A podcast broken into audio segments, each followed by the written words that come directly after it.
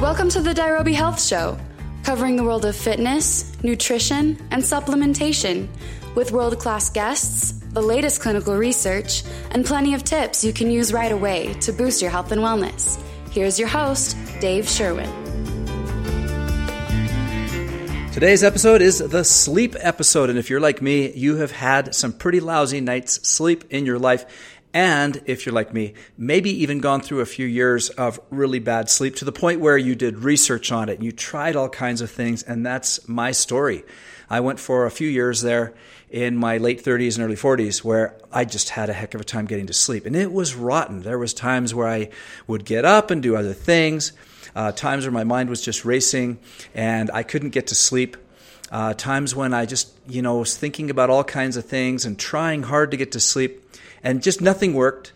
And I would explore and find different ideas on how I could sleep better. At the time, I was training hard, and when you exercise, you're supposed to be able to get a better night's sleep. The fact is, though, at that time, I was probably overtraining. I didn't learn that till a few years into my research. And overtraining can also make you have high cortisol levels and uh, and uh, adrenal fatigue, uh, which makes it sound like you would sleep better. But the fact is, if you're training really hard for something, that can also be a negative. Surprisingly enough, you'd think if you're training a few hours a day, uh, you'd sleep like a baby, but that's not always the case. So I explored all kinds of things, tried everything, and I'm revisiting this subject for you today because I, I realize from a lot of articles I've seen, both from the publications I subscribe to, and just we just all know, you all know it, that there are a lot of, of people who have trouble sleeping. They're not getting enough sleep. They are anxious uh, because of it. They're having people have uh, all kinds of health problems. They're not performing as well as they should in their work, and it's just plain miserable to lie there and not be able to fall asleep. And so, I've come up with 16 points that are based on um, research from the National Sleep Foundation, from examine.com, one of my favorite research sites, as I've mentioned before, and other various sources to come up with those ones. The, these ones are my top 16. See, there's all kinds of tips on sleep, but some of them are just really difficult. For example, Tim Ferriss, he's done a lot of research on sleeping better, and I've listened to a lot of his stuff. But one of his things is to take an ice bath uh, about, I don't remember, half an hour or an hour before you go to bed. Go buy some ice from the um, nearest uh, convenience store or gas station, uh, fill up your tub with cold water, dump a few bags of ice in there, have an ice bath. You know what?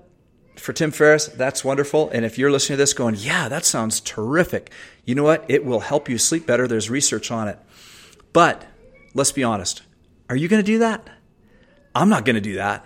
It sucks. It sounds awful.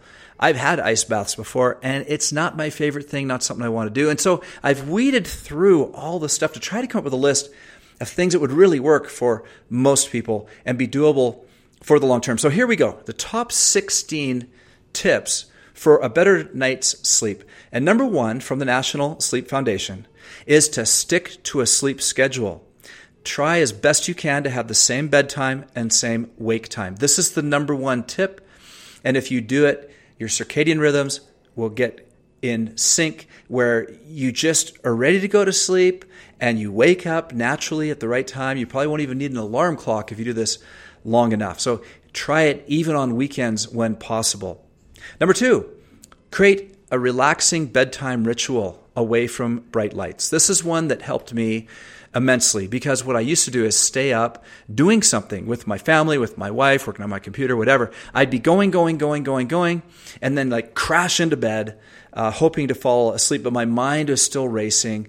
And so, about an hour before you go to bed, if you start preparing to go to bed and just kind of slow things down, turn off the screens. We'll get to that one later. Whatever it is for you, create a relaxing bedtime ritual. If you Google relaxing bedtime ritual, you'll come up with all kinds of ideas and be able to come up with one with maybe three or four things you do before you go to bed that will make a big difference so that you ease into getting relaxed and falling to sleep rather than rushing into your bedroom hoping to fall asleep really fast, which tends to not work.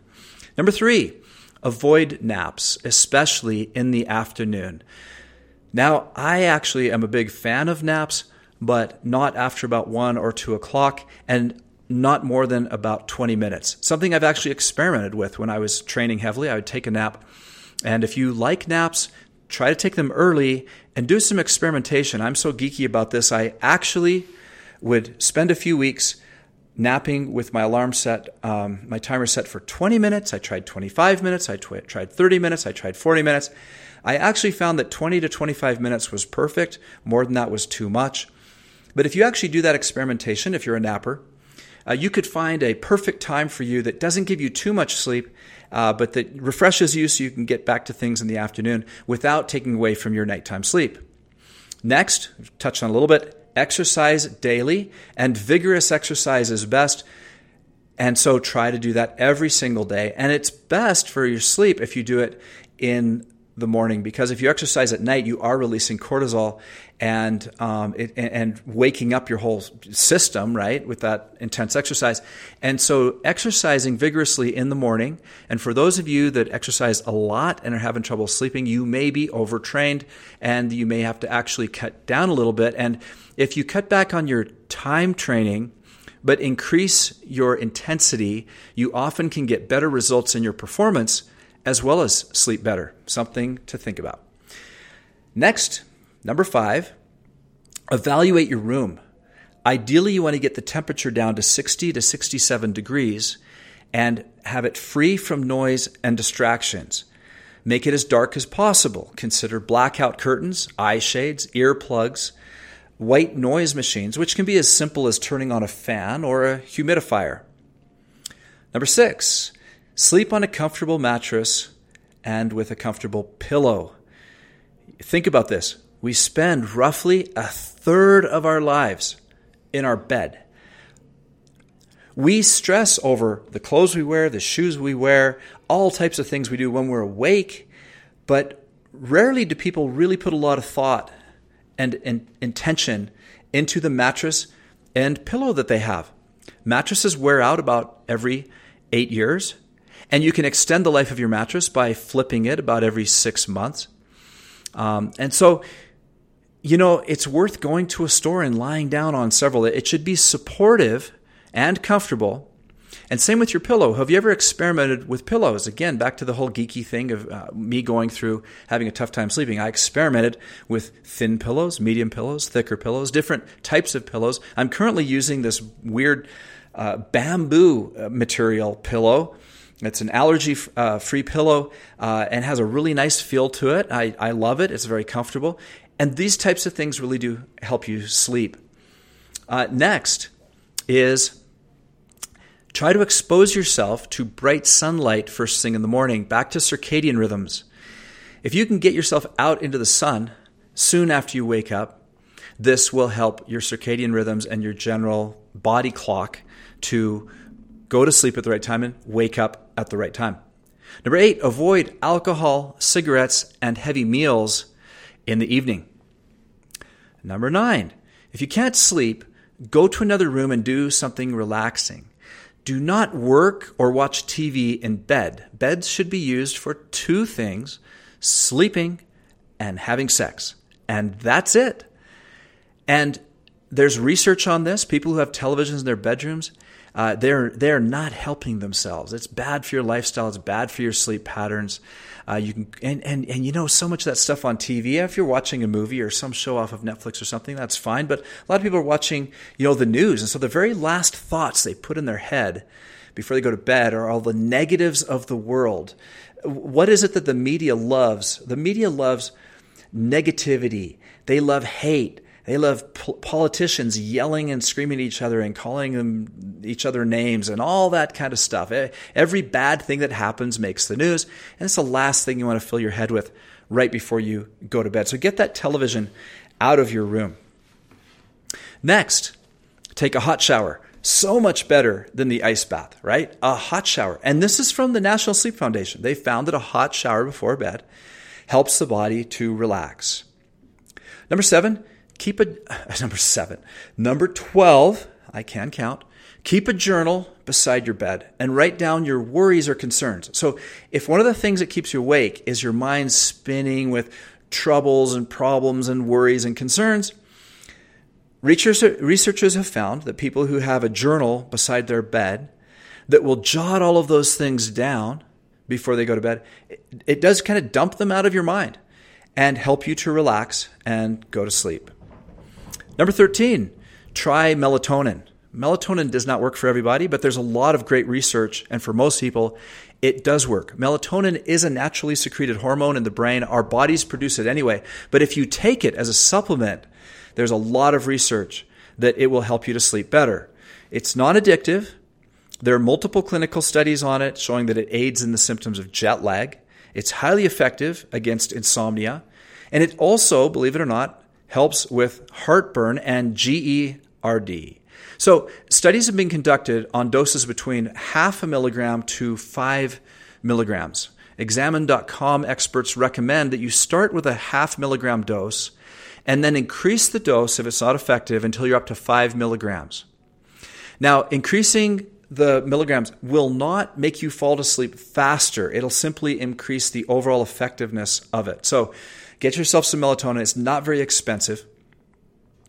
Uh, and uh, you just get off Amazon or your local health food store and start with that half milligram dose and then slowly try it for a few nights and then raise it and raise it and raise it. Now, for some people, it's just not going to work at all, but I think those are outliers. For most people, it's going to work. I'm using a inhaled melatonin right now that I really like uh, because it works very, very fast. It, it looks like a asthma inhaler, but you actually hold canister down, you inhale it into your lungs, and within 30 seconds, you feel drowsy. I love it. I do have to warn you though, if you try this, the first time I did it, I didn't like it. Uh, it actually made me kind of gag. Like I'm not used to it. I, I don't inhale things. And so my lungs weren't used to it. And so I was just getting ready to go to bed. I was excited to try this cool new inhaler thing. And I breathed it in. I put it right in my mouth. I breathed it in and I started coughing and trying to like gag it back out. Now, it did make me feel drowsy and I did sleep better. So that was really cool.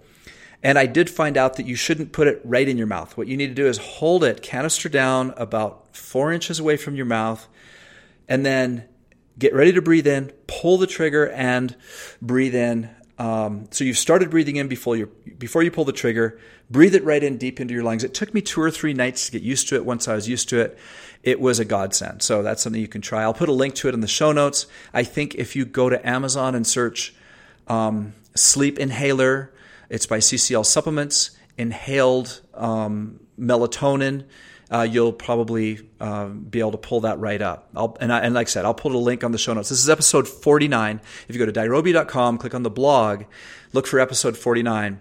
We'll put links to things we've referenced here in this episode on that um, blog post. Next, number 14, try to keep your eyes open instead of trying to keep them shut. This is a very simple trick, but can be very, very effective. So you're lying there, you're trying to go to sleep, your mind is racing, you're shutting your eyes, you're rolling back and forth, you're just trying to get to sleep. But you know what? Sometimes reverse psychology works, and don't fight it. If you feel like you're just not that sleepy, open your eyes, lie there. As a matter of fact, when I do this, I sometimes find that when I open my eyes, I find it's hard to keep them open and that I am tired. My body does want to go to sleep. And by trying and fighting to keep them open, that it actually reverses the process for me mentally, and then I do get drowsy and go to sleep. So that's a great little trick, easy to do. Number 15, try to get to bed around 10 o'clock if possible. It's earlier if you can. This is not uh, scientific now. I don't have any research to back this up. All I have is Deepak Chopra, and I realize some of you are rolling your eyes right now, but it makes sense to me. So I can't back it up with science. But he said that every hour before midnight of sleep is worth two hours after midnight. That's totally anecdotal, but I'll tell you what, it sure works for me. Something you ought to try and experiment with and see how well it works for you. See if, if you get to bed at 10 instead of midnight, you don't feel like those two hours from 10 to 12 are worth four hours after midnight. That's what he claims. I've tried it. I believe it. Just can't back it up. So, every hour before midnight, is more valuable than the hours after midnight. Give that a shot.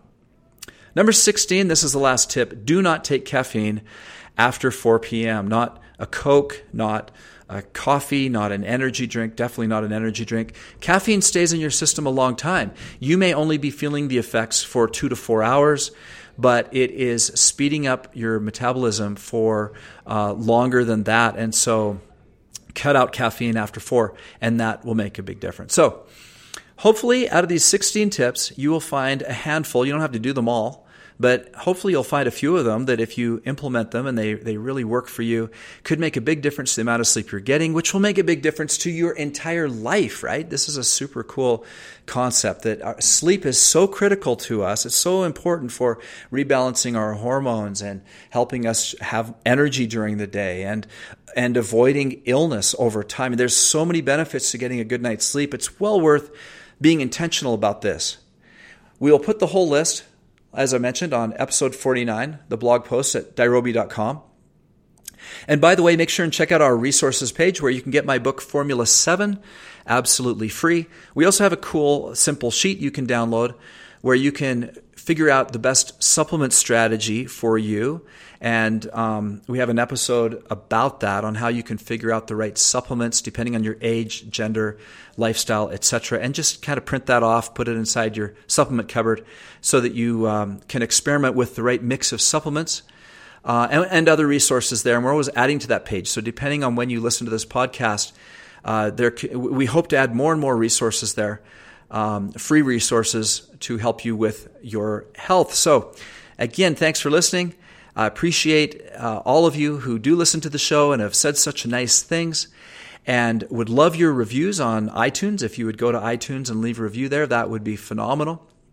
And otherwise, uh, I look forward to seeing you in the next episode, which is episode 50, in which we've accomplished uh, an, an additional 25 episodes where I've decided that every 25 episodes, I'm going to take the 10 best things or, or so. I mean, if there's more, I'll, I'll do more. But we're going to take the very best tips we've learned from the last 25 episodes and summarize them every 25th episode. So I'm looking forward to recording that one is in the last 25 episodes. There's been some really killer stuff. So we'll recap all of that. Hopefully some of these things are helping you in your life, making your life a little bit better because if you don't have good health, you don't have anything. And so we got to take care of our body so that we can take care of everything else and all the important things in our lives. And hopefully that's what this podcast is helping you to do.